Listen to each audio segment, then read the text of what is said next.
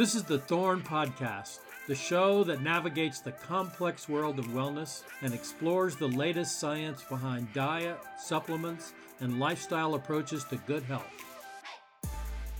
I'm Dr. Robert Rountree, Chief Medical Advisor at Thorne and Functional Medicine Doctor. As a reminder, the recommendations made in this podcast are the recommendations of the individuals who express them and not the recommendations of Thorne. Statements in this podcast have not been evaluated by the Food and Drug Administration. Any products mentioned are not intended to diagnose, treat, cure, or prevent any disease. Hi, everyone, and welcome to the Thorne Podcast. Thanks for joining me this week for another episode. And uh, this week we have Dr. Mark Holthaus, who's joining us again. He's a physician that has taught hormone health for the Institute of Functional Medicine since 2014, many years. His specialty is men's health, prevention of cardiovascular disease, dealing with cognitive illnesses, and intestinal disorders. How are you today, Mark? It's great to have you back again. I am doing well. Always great to have fun with you and talk about these really great topics. So we keep the fun in functional medicine. Functional medicine has to be fun because it's too hard not to be. Yeah. how? Let me ask you this: What? Uh, how many years you've been in practice? Oh my goodness! Uh, since more than you want to know. A, a long time. Uh, Yeah. Let's see. Well, medical school ended in '90, so Wow. family practice residency in '93 4. So yeah, 30 30 something, early 30s. Yeah. Right. And did you always do integrative medicine, or was that something you kind of evolved into? I got to the point where I was ready to vamos mec- uh, medicine because I was tired of being a, uh, as I, my partner and I would put it, a glorified drug rep. I just felt like my my scope of care had dwindled from residency training so severely and I, I just i went into it for the preventive piece and i felt duped when i realized that all that meant was taking account of the last mammogram. I, it's like wow i no that's a cancer that's already there right? I'm looking Yep. at prevention. So Prevention. about 15 years into that 30 year stint uh, we we had a course correction. So i refer to myself as a, a recovering md now. So yeah well, I'm I'm glad to hear that you're on the road now, and uh, you know from previous discussions with you, I can tell that you've really gone in deep into that road less traveled. Um, you know, you really like the science and the you know the the physiology, like getting into some depth about what's going on. I, I didn't realize how much of a nerd I was in family practice. You know, you you learn this stuff in residency, and you kind of just say, "Okay, I'll study for the test every ten years." But functional medicine is a jealous mistress. It's it's just the taskmaster where you find yourself in these rabbit holes. But I, I guess we must have some desire to go there to to be attracted to this style of medicine. Well, let's get into the main discussion for this week, which is mitochondrial uncoupling. What? Wow. Uh, what exactly is that? And what's the effect of this mitochondrial uncoupling and longevity? How does that impact longevity and what we call biogenesis? So, you know, this is the perfect topic for a geek that has gotten into the science, but uh, your job is going to be to explain what the heck this means and why would your average person care about this. So, can we break some of this down for our listeners that maybe don't have a background in the physiology or the science, but are interested in optimal health, you know, feeling better, etc. Why should they care about mitochondria? What are mitochondria? Oh my goodness! No, it's Oh, it's, yeah. it's a wonderful discussion, and and you kind of follow the bouncing ball with me, if you will. I'm a hormone guy, and Mhm. and hormones are largely made in in the mitochondria. So so that's Mm. that's the justification that I gave uh, some of the, my mentors, and really the mitochondria is this this kind of ancient thing. We think it might have been a a bacteria probably at one time, a long time ago, before I was ever a gleam in my dad's eye, and, and probably you as well, Dr. Maybe a couple of billion years ago. It's, it's a while. And so the, the cells decided they would be better off engulfing the, these bacteria and they kind of help each other out. Plants have a similar kind of organelle in them called a or chloroplast that does this. And the chloroplast and the mitochondria are kind of like these little motors inside the plant and animal kingdoms cells that generate our energy. Uh, you know, kind of a, a, an important but thankless task.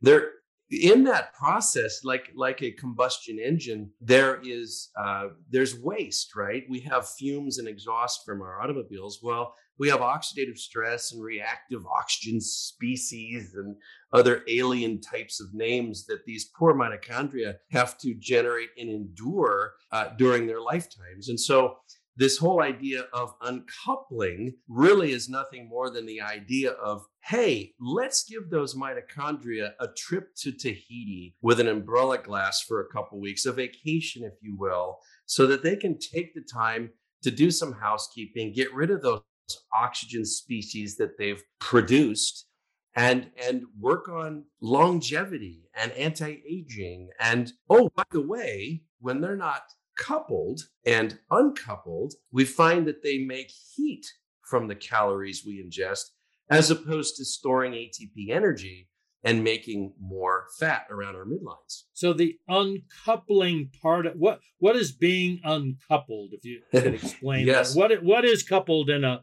in in mitochondria? I mean Great. What does question. that mean exactly? Yeah. Great question. Has nothing to do with marriage counseling. and and what happens is these mitochondria have within them these things that call the Krebs cycle, and that that brings the hair on the back of any medical student's neck. Yeah, you got to you know. learn that for the exam, and then horrible. forget it as quickly as possible. You, you, memorize it to forget it, and and this is the geek part of functional medicine. You got to go back into that realm.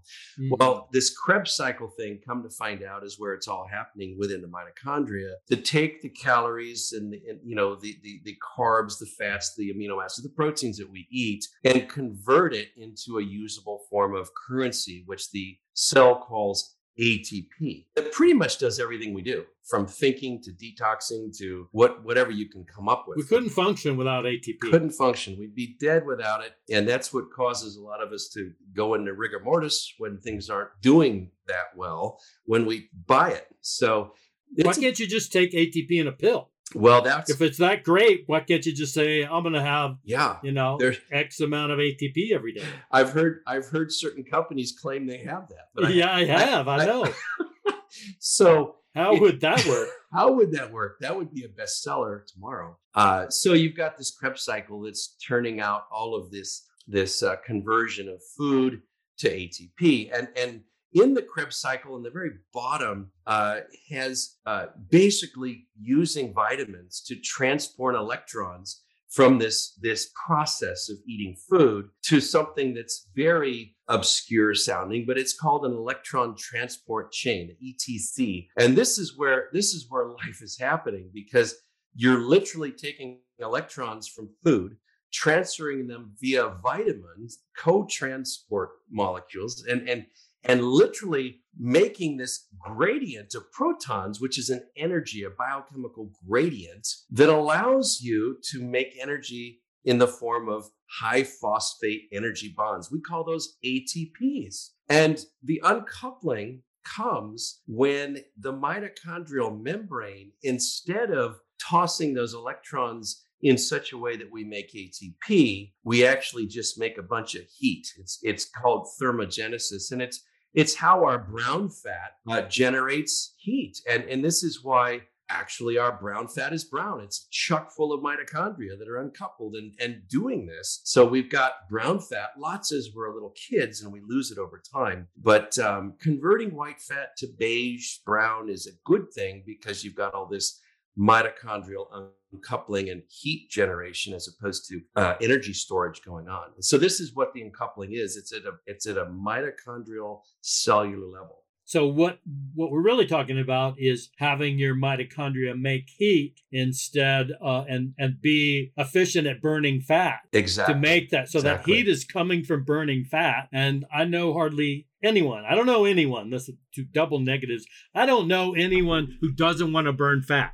Exactly. Right? it's it's it's an interesting question whether the, the mitochondria are becoming less efficient, uh, like a Ferrari engine, or more efficient, like a Toyota Prius. If you if you really look at it and and see that they're wasting caloric energy and making heat instead of storing it, it's it's really a more of a form of inefficiency that's allowing you to go after this oxidative stress, promote these longevity genes and, and anti-aging effects, all while the mitochondria are making more of themselves. We call that mitochondrial biogenesis. Biogenesis. Yes. And, and so a lot of people will say, well, why would I want to uncouple and be less efficient with my calories? I'll get fatigued and I'm going to be hungry and cold and tired, like a low metabolism. And in fact, just the opposite turns out happens. As we're uncoupling, we're actually making more of them. So there's a net neutral energy uh, issue going on as far as more work being distributed amongst more workers, more soldiers, if you will, as it makes more of itself.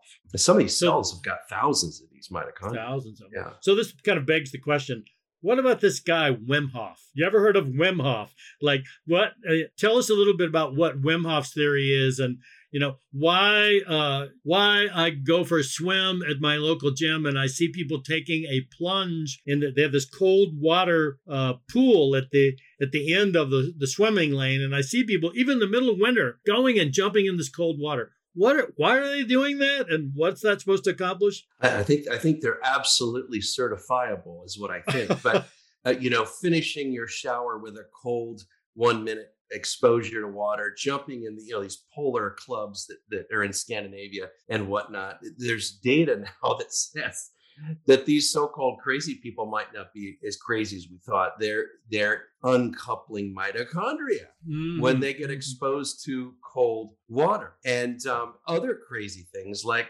staring at a, a, a red light, red light therapy, uh, sitting in an infrared spa, sauna that's got this certain wavelength of, of energy have now all been shown to help with uncoupling.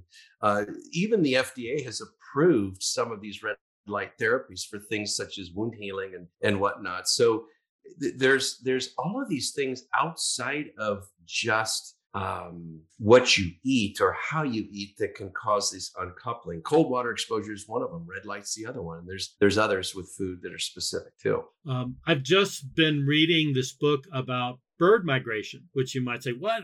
Why the heck would you read about something like that? Well, it's because the it's written by uh, a biologist who talks about what happens in birds' metabolism before they get ready to go fly eight thousand miles, ten thousand miles nonstop. So you think, well, they got to have pretty darn good mitochondria to do that, which is exactly why, you know, there are physiology labs that are studying this. And one thing they found is when they're preparing uh, to do these long flights, they eat like crazy and they basically become diabetic right? They, you know, they get fat, they put on all this body fat, they get so fat they can hardly move around. My point is that the enzymes that control how our in how our mitochondria turn on and off are a lot more flexible than people realize. There's things that we can do that will change how our mitochondria function. Birds can do it, humans can do it, all animals can do it. So there's obviously, you know, dietary things, environmental things that can influence our genetic expression, which then changes whether our mitochondria are coupled or uncoupled. So these our mitochondria are not just kind of little furnaces that are off doing their thing and there's no influence. They're highly influenceable. Can you mm-hmm. speak to that a little bit? Absolutely. I mean, it's a signaling issue, and we know that ketones are intracellular signaling agents oh. that turn up uh, when we basically bring fat from our periphery into the liver and some of this fat is converted to these ketones and and we used to think that the ketones in and of themselves were somehow this magical uh, you know somehow preferred energy source over glucose when in fact yeah, most of the data now is saying it might supply at best 30% of the total body energy needs in a day and so that's not really making a lot of sense but now we're seeing that maybe it's they're signaling uncoupling, and we know that this is going on. Uh, we see that um, other things besides ketones, which you generate from certain types of macronutrients in, in the way that you're eating, but also in, in intermittent fasting, you're generating ketones.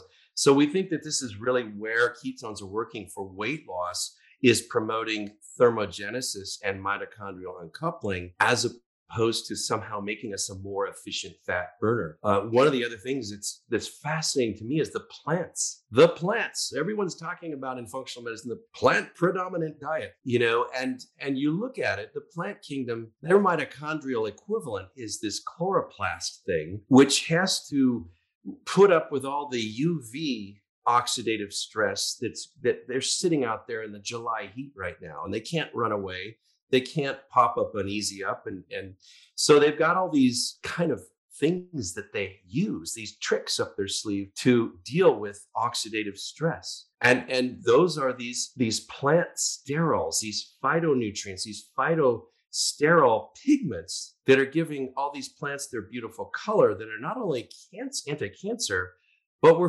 finding that when we as mammals eat these chemical pigments that plants have made to service the oxidative stress of their mitochondrial equivalent, their chloroplasts, if you will, we get the same benefit of uncoupling our own mitochondria in our mm-hmm. cells. Mm-hmm. So this is this is the twofold one-two punch of eating plants. You get the fiber. Come to find out, the fiber causes our gut buddies to make these things called short chain fatty acids, which are uncouplers. Mm-hmm. And then mm-hmm. they've got the pigments, which are also uncouplers. So plants, you, you get kind of this one two punch of making all these wonderful postbiotic products after you've eaten them. Our, our microflora munches on them and makes things strange names like butyrate and acetate, which are in their own right precursors to ketones, uh, butyrate and acetate. So you've got these feed forward positive cycles towards regenerating and giving your mitochondria a break to, to promote housekeeping uh, whenever we're doing these things. So you'll see a lot of people doing intermittent fasting, doing red light, doing cold baths at the end of their shower at the end yeah. of their, their routine. You're pulling out that Wim Hof app on their pulling phone. out the Wim Hof app, which I haven't got on my phone yet. Yeah. I'll come clean. yeah. Um, in addition to eating a plant predominant diet and getting good, lean, clean sources of protein and fats, uh, as as a method of of not just weight loss but longevity and and dealing with all this oxidative stress in our internal combustion engine we call the mitochondria of our cells. So just to to clarify for readers that may not understand what oxidative stress is, we're talking about free radicals, and they may not know what free radicals are. Uh, maybe you could give us just a basic definition of what we're talking about. And then, as part of that, uh, respond to the question about whether a little bit of free radicals are mm. a hmm. good thing or a bad yeah. thing. Like, are, yeah. are, all free radicals bad? What are free radicals? What is oxidative stress? And is it all bad? Yeah, it, the good thing is, like like most things in life, it's somewhere. The truth is somewhere in the middle, uh, and and we we need a little bit of these stressors to keep our immune system in top shape and to keep actually our mitochondria sensing that everything is is still okay. Uh, so we used to think that that the reason that we had such good health with certain folks was because of their oxidation uh, capacity to kind of soak up anti you know antioxidants that could soak up these. So all antioxidants are good, and that's the cure for everything. Right, and then we started seeing data that wow, some of these things are are promoting cancers and and and don't use them with with uh, radiation for head and neck cancers and things like that because it's going to be a problem or prostate and you know and colon cancer. So we started to realize wow well maybe some of these antioxidants just flooding the body like we were isn't isn't the best approach. And maybe they're acting as these signaling molecules to do other things that we weren't aware of. Uh, you know on the other side of the coin is the reactive oxygen species or free radicals. These are when things like oxygen have electrons added or taken away that make them from a chemical point of view unstable. And and and when they're like that they're unhappy until they can complete where they were initially where they like to exist in nature. And they're and very reactive. they're very reactive and and you might say that they're acting out within the body and they're promiscuous. They are they are promiscuous, and yeah. they they do things like oxidize fats and and DNA and and uh, tear up your cell membranes, tear up membranes, and and membranes are where all our receptors are, which tell our cells what to do and when and how. So having a lot of these characters around, it, it can be problematic because of their DNA damage can cause cancer or they can cause cell, cellular malfunction at multiple levels. So having a lot of them around is a problem. And the place where they like to hang out, where it's it's the, the steamy kind of bar room club where they all go, is mm-hmm. in the mitochondria is is where it's happening and so that's where most of these molecules are made actually right. in the mitochondria absolutely by far and away the majority was like 90% of them at a cellular level that's where you're going to find these guys so we want a little bit around just like with most concepts with functional medicine to stimulate uh, keep let the body know it's still alive but at the same time uh, you know, we don't want excesses of these things. Uh, and and sometime we'll have to talk about cell danger response with mitochondria that mm, yep. ties into this whole discussion. So this is it's a little bit like the Hans Selye's idea that all stress isn't a bad thing, right? That uh, a little bit of stress actually kind of it's like you know you're poking the butt to to get up out of the chair and go do something. So that's what mitochondria need is that little bit of a poke to you know with these unstable molecules tells the mitochondria, okay, I got to stay alert and active and keep going. It's just when there's a lot of them around, and that you know would be what happens when somebody smokes cigarettes exactly or lives or goes out and and I always kind of joke about this but when i see people jogging by the side of a superhighway, mm. I think, you know, this is not good. I'm glad that you're exercising, right. but you don't want to be exercising, you know, increasing your need for oxygen while you're breathing in all this automotive exhaust. It's not a good thing. Right, right, right. And and you know, bones are a great example of this concept. When they get stressed, they grow. And yeah. when, when, you put an older person in bed in the hospital for four or five days, they lose their bone and, and it happens very quickly. So the body has this need for a little bit of a little bit of stress. We we like to term give it a fancy name called hormesis, uh, but it's it it is it is a overlying concept in biology. Yep, cool. Well, I think we're going to need to take a break right now. And when we'll come back, uh, we'll answer some questions from our listeners, uh, maybe get into some specifics about things people can do for their mitochondria, lifestyle changes, etc.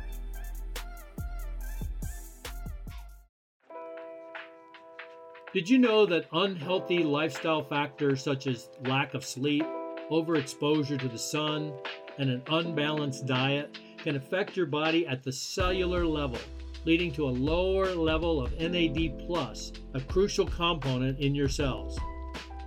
When your NAD plus level drops, it can result in many of the adverse symptoms of aging. Thankfully, nicotinamide riboside, or NR, can lend a helping hand. NR helps your body prevent the effects of early aging by boosting the body's production of NAD. And because no two individuals are the same, Thorne offers a wide variety of NR based formulas, such as our Advanced Nutrients Multi or Thorne's very own exclusive NiaCel NR formulas. See Thorne's whole lineup of NR based formulas for boosting NAD Plus when you visit thorne.com. That's T H O R N E.com.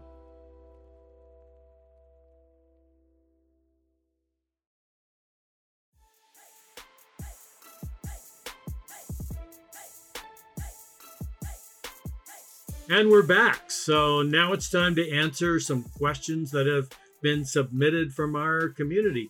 Thank you all for sending these in, by the way. Our first question this week comes from a listener who asked, Why does mitochondrial biogenesis slow down over time? And what does this have to do with longevity. Uh, if we're eating the right things, shouldn't we just keep on making new mitochondria our whole life? Or does something, I'm going to add my own question here, does something change where we suddenly stop making new mitochondria? What, what goes on there? Yeah, and this is an area beyond my area of, of expertise. But the, from what I understand thus far, you know, you've got these uh, little powerhouses in our cells that have their own DNA. Mm. And and this is this they're separate is, from the nucleus, right? Yeah. Separate from nuclear DNA, and so they have the ability to uh, reproduce themselves independently of the rest of the cell. Uh, thank goodness. Uh, and this is why we're able to do biogenesis in the first place. So, with those DNA uh, that exist within the mitochondria, there, there are all kinds of clocks and programs that we're just now understanding. And there seems to be a sort of intelligence that the mitochondria has that kind of runs the whole show for the cell at large. Uh, mm-hmm. Uh, there, there's a term that we use called apoptosis, which is programmed cell death, where we're learning that the mitochondria and what's happening in the mitochondria and what it's sensing is going on within the cell has this unique ability to kind of a, a, kill switch, a death switch, if you will, to take out the cells. And when these things are dysfunctional, sometimes it leads to things like cancers and uncontrolled cell growth or, or zombie cells and cells that really should be killed, but are, are secreting now things that um, are contributing to aging, not just in the immune system, with, whose cells are particularly active, uh, but can affect other organs such as the heart, the kidney, and the pulmonary uh, aging. And so there's there's this switch and this programming going on within the cells, we think largely within the mitochondria and the, the wisdom that's held there, possibly in its DNA. Uh, and, and there is in there's a finite number of replications and and mm. potentials for errors to develop in this mitochondrial DNA, just as we see with nuclear DNA when cells divide and replicate themselves. So as as time goes on, as oxidative stress takes its toll, as errors occur in this DNA, as these programs realize, hey, I'm not really pulling my own weight here anymore as a cell in a different tissue making up an organ. Uh, you know, this is particularly a problem in, in neurological diseases, right? Where we see things in the, the neurons that, uh, you know, avoid us having Parkinson's symptoms checking out if that's happening because of things that are prematurely signaling the mitochondria that you as a cell don't deserve to draw breath any longer we need to hit the death switch uh, are occurring. So these are the kinds of things that we're seeing. But this is something that occurs over time uh, and and bob you can speak to possibly some of the things you're hearing about with specific timing on that occurring. Yeah, well, along those same lines, I mean, I, I think there are two things. I think there is some kind of built in program in our cells that says, you know, time to go shut down, right? Time to take the long nap. Um, so there there is some kind of program that we don't really understand, some kind of signal to do with aging in general. And then B, there is wear and daily wear and tear. The DNA in our mitochondria don't have the same protection that the DNA in our nucleus does. So the nucleus uh, has got all all these proteins, uh, histones that are wrapped around the the DNA in the nucleus to protect that DNA from being bombarded by these free radicals, the unstable molecules. Mitochondrial DNA doesn't have that protection right? So, you know, it's kind of an ominous image, but our mitochondria are basically getting bombarded every day with these free radicals every day that we're alive, right? So at some point, we just can't keep up with the repair. And that's why exactly. some people that are the anti aging specialists are saying, well, the secret to longevity is to improve the repair mechanisms. Mm-hmm. Uh-huh. Right. If we know how to do that better, uh, then you know maybe we, we can unlock the door to longevity. Correct, and you know this this whole these enzymes that are involved with protecting that sacred code, if you will, the DNA, these tele- telomeres and these telomerase enzymes uh, being one that's been isolated, but now there are multiple mechanisms that they think have to do with with aging at, at the mitochondrial level beyond just telomere length, which was kind of the the first big eureka about cellular aging that was that was stumbled upon. Absolutely. So that kind of ties into the next question, which is, well, at what age do we start losing mitochondria? What you know, when when do things start going downhill? you know, and we always talk about health age versus versus uh, you know how long you've chronologic age, your lifespan versus your health span, if you will. Uh, your your lifespan being what your birth certificate says, and your health span being what your mitochondria know about you. And so we have folks that are prematurely aging because of oxidative habits, because of their Mhm. diet, because of smoking, because of pollution, uh, because of heavy metals that promote reactive oxygen species like gangbusters in the mitochondria and, and can be problematic at disrupting the Krebs cycle and the ability to make energy in general. And, and these are the people that are coming in saying, I can't think anymore. I have brain fog. Uh, you know, I have COVID brain. I have che- chemo brain. Uh, and I, I'm, by the way, I'm also fatigued. You know, who's responsible for clarity of thought? In the neurons and who's responsible for making ATP so that that can happen there and that our so our skeletal muscles can can perform and exercise in the gym? Well it's the mitochondria. That this is the source of, of life in ATP we refer to it earlier as the cellular currency. Uh, so cellular aging and more specific mitochondrial aging uh, is, is a fluid situation. Uh, you can see folks that are prematurely aging because of lifestyle changes. And certainly, we know that most of the physiologic functions, whether you're looking at gastric acid secretion, whether we're looking at how efficient we are at, at, at getting oxygen out of the air we inhale, uh, whether we can filter our blood and make urine, how much renal reserve we have. These are all age related things that are really hard to do a whole lot about, but start really kicking into gear midlife, 50, 60 years of age when you look at the data. And, and my experience has been that as a whole, this is where you really start seeing things occurring with mitochondria as well. This, this is where there's a, a logarithmic point to the curve, if you will, of, of aging in general. So, in other words, we can't really pinpoint a specific age for uh, the general population, but that's what testing biological age versus chronological age is about because one person may be chronologically 60, but biologically their mitochondria are 50 or even 45, you know, could be 10, 15 years younger than the chronological age. And a lot of that has to do with how effective they are at repairing their mitochondria how uh, efficient this biogenesis process is. And I, I mentioned this because I'm thinking of this French guy's name uh, uh, escapes me right now, but he took up bicycle racing at the age of 103.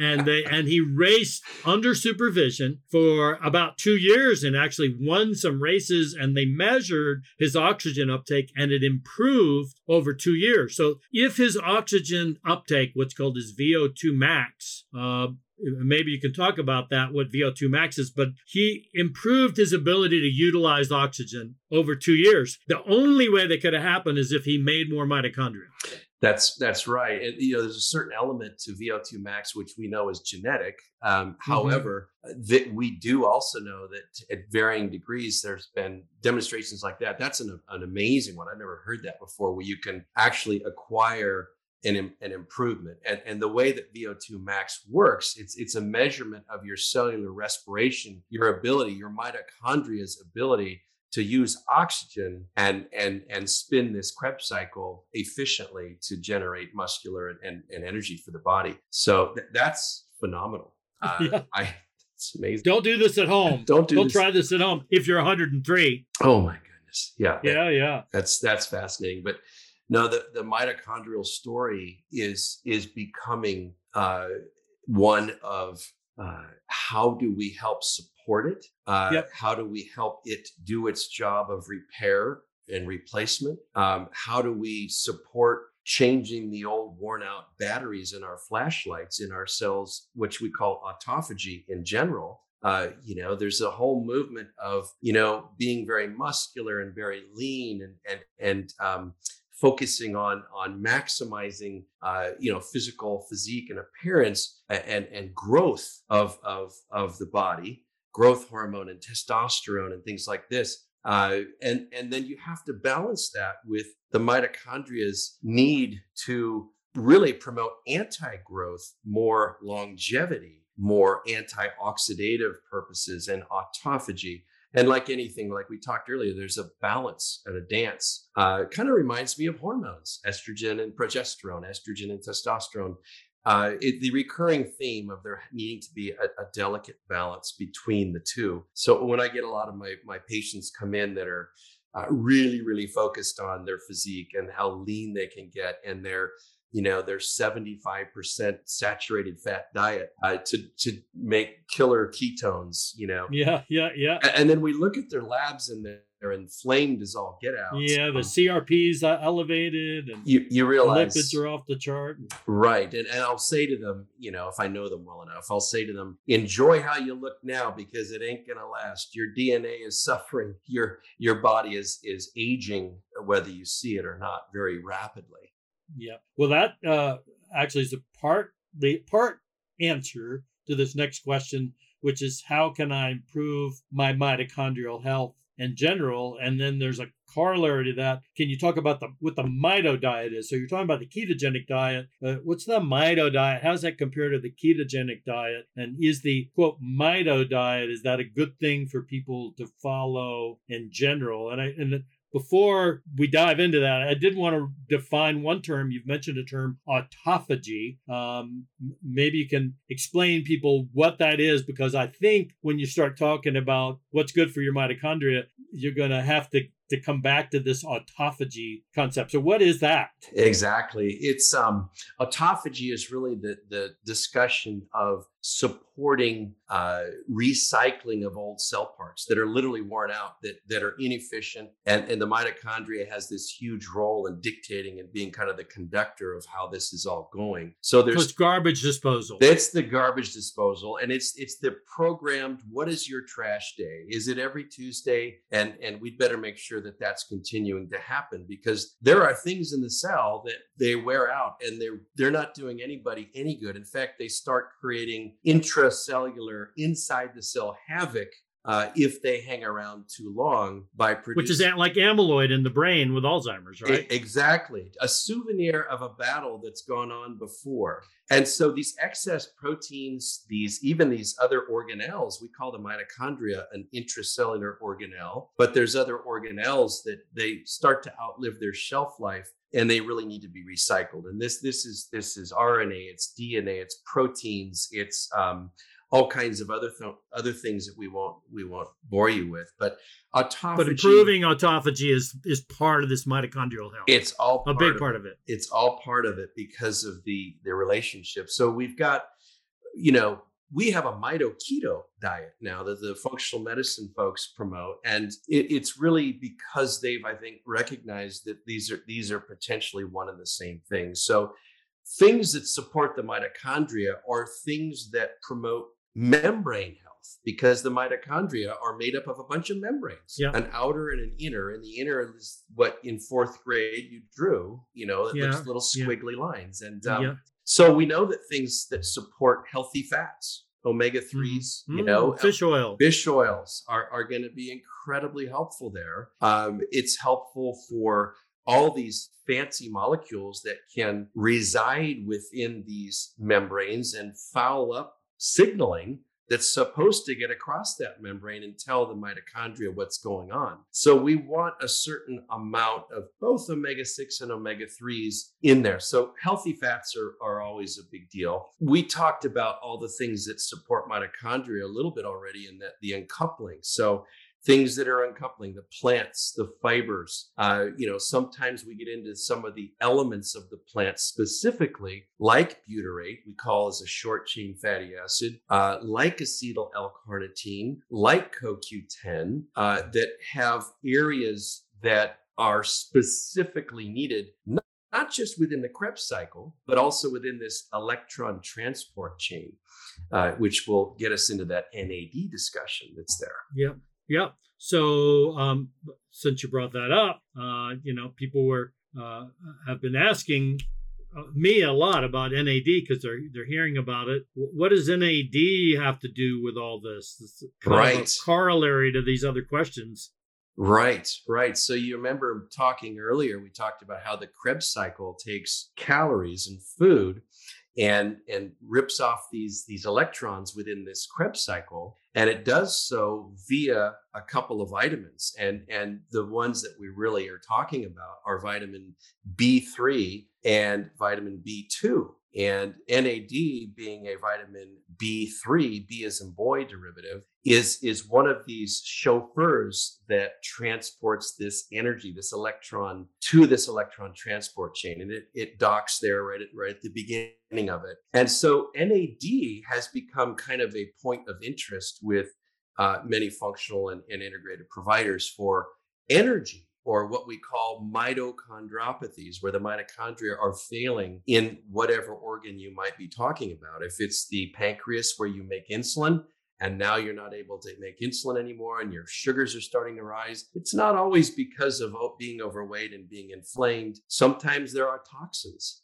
Sometimes there are things that infections that we know that can affect things and drive oxidative stress and damage the mitochondria. We know that NAD is now being touted as something that you can give as an IV.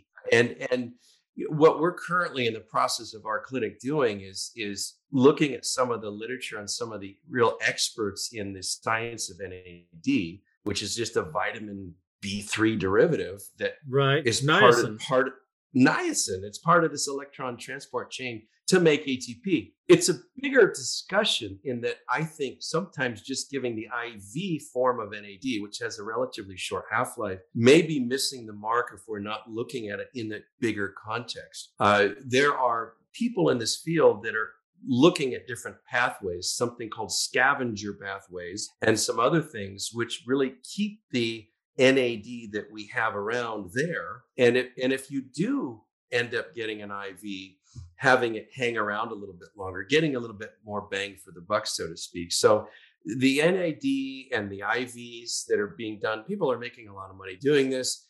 Um, I think there's going to be more to this story. We're currently developing kind of an energy module where it's going to involve mitochondria support in general we're, we're going to address some of these scavenger pathways to preserve NAD and, and some of these uh, CD pathways that are involved with NAD that will make this a little bit more uh, pragmatic, a little bit more practical, and it's expensive. So it, it's it's kind of a fad right now. Um, they've capitalized on niacin and its uh, its involvement with the ATP production pathway. Uh, we've got B2 riboflavin that's involved a little further down the chain you know, next year we may have a FAD trend that that starts hooking up. Yeah, well, I I have to say I've I've gotten very interested in this whole uh, pathway of the nicotinamide riboside, which is you know a precursor to NAD.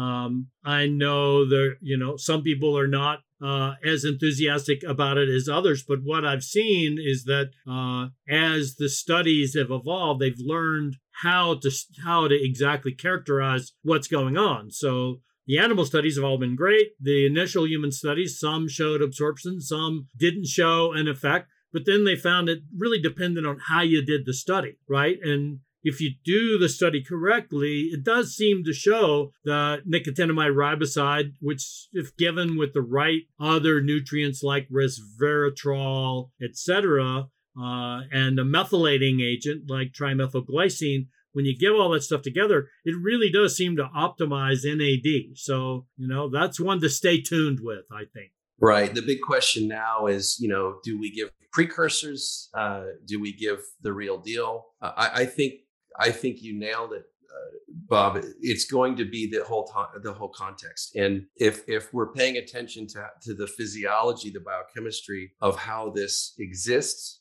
how it's recycled, kind of like the glutathione story, right? There was so much more to that when we figured out selenium was needed to regenerate and, and glutathione peroxidase and all these other antioxidant uh, mechanisms with catalase and whatnot. You start to see a, a bigger picture evolve.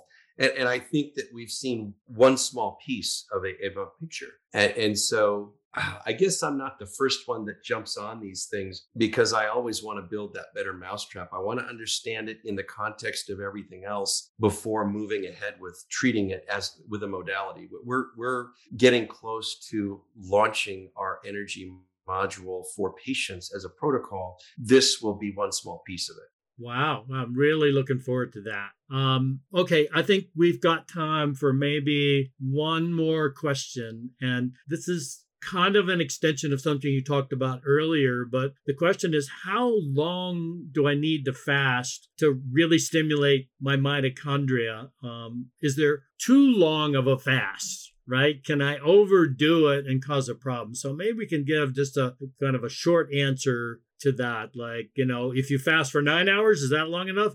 Do you have to fast for three days? Is three days too long? What, you know, what's the balance in there? Yeah, as with everything, it's individualized. You know, I have some premenopausal females who, you know, we we don't have doing 16 8 hour or 16 to 18 hour fasting periods during the third week of their their cycle because of what that can do to cortisol and and stress and some other things. So putting it in the context of the individual, you know, what I, I'm quick to say is that you'll start getting benefit, you know, as as soon as you go to sleep and it's been four hours since your last meal your body starts looking for places to keep serum glucose stable outside of what you're eating immediately through gluconeogenesis whether it be glycerol from the fats whether it be uh, you know amino acids. We know that at 10 and 12 hours we're already starting to see significant amount of ketones being generated. For those that can push that first meal out four hours from where they usually do they're going to have some significant signaling and uncoupling going on from ketones. We also know that you've got kind of this sweet spot around 16 hours of fasting and an eight hour window where you're going to see probably some of your best payoff for some of these ketones and weight loss anti-inflammatory purposes looking at autophagy and things like that you're you're um, supporting stem cells and autophagy most of the data that I've seen has been out closer to 18 hours and longer, 24 hours in that realm.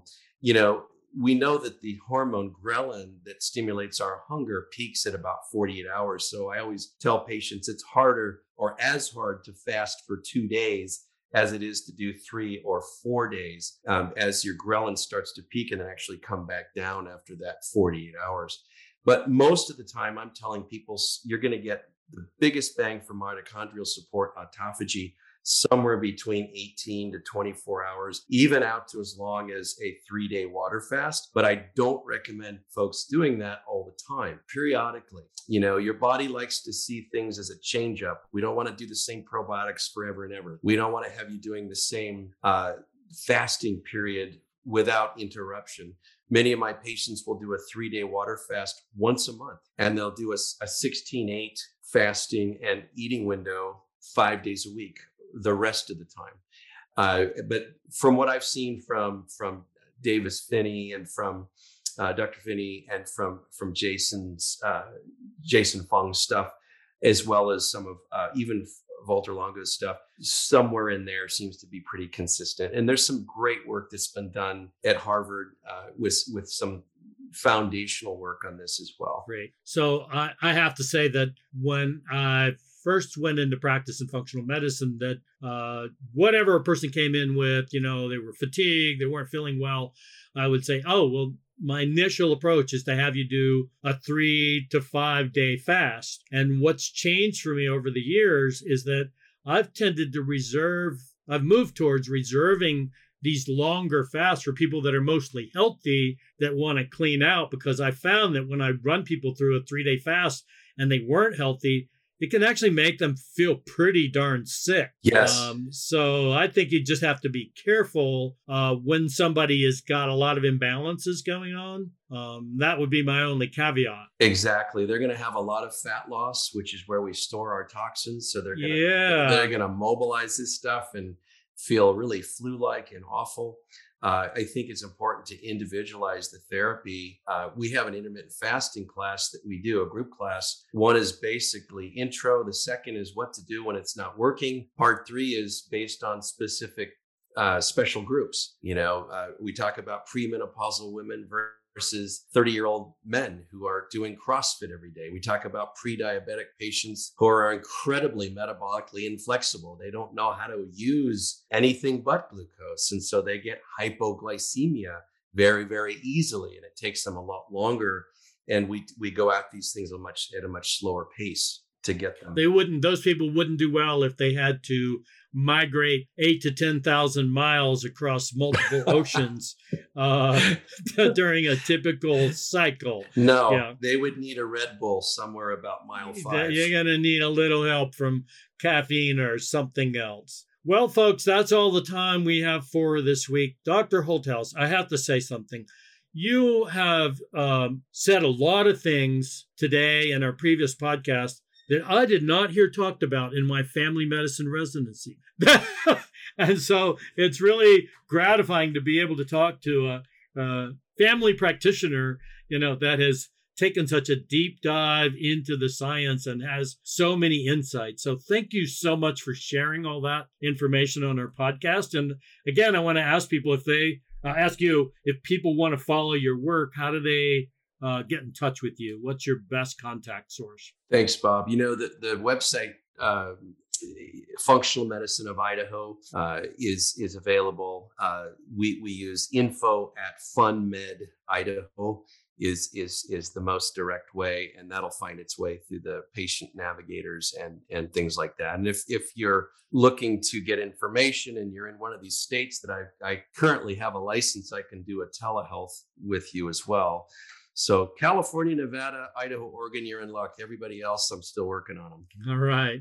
Well, thank you so much again for being on the show. And uh, I, I, would love to have you back uh, in the near future. And thank you, everyone else, for listening. Until next time, bye bye. Thanks for listening to the Thorne Podcast. Make sure to never miss an episode by subscribing to the show on your podcast app of choice. If you've got a health or wellness question you'd like answered, simply follow our Instagram and shoot a message to at Thorne Health. You can also learn more about the topics we discussed by visiting thorne.com and checking out the latest news, videos, and stories on Thorne's Take 5 daily blog. Once again, thanks for tuning in, and don't forget to join us next time for another episode of the Thorne Podcast.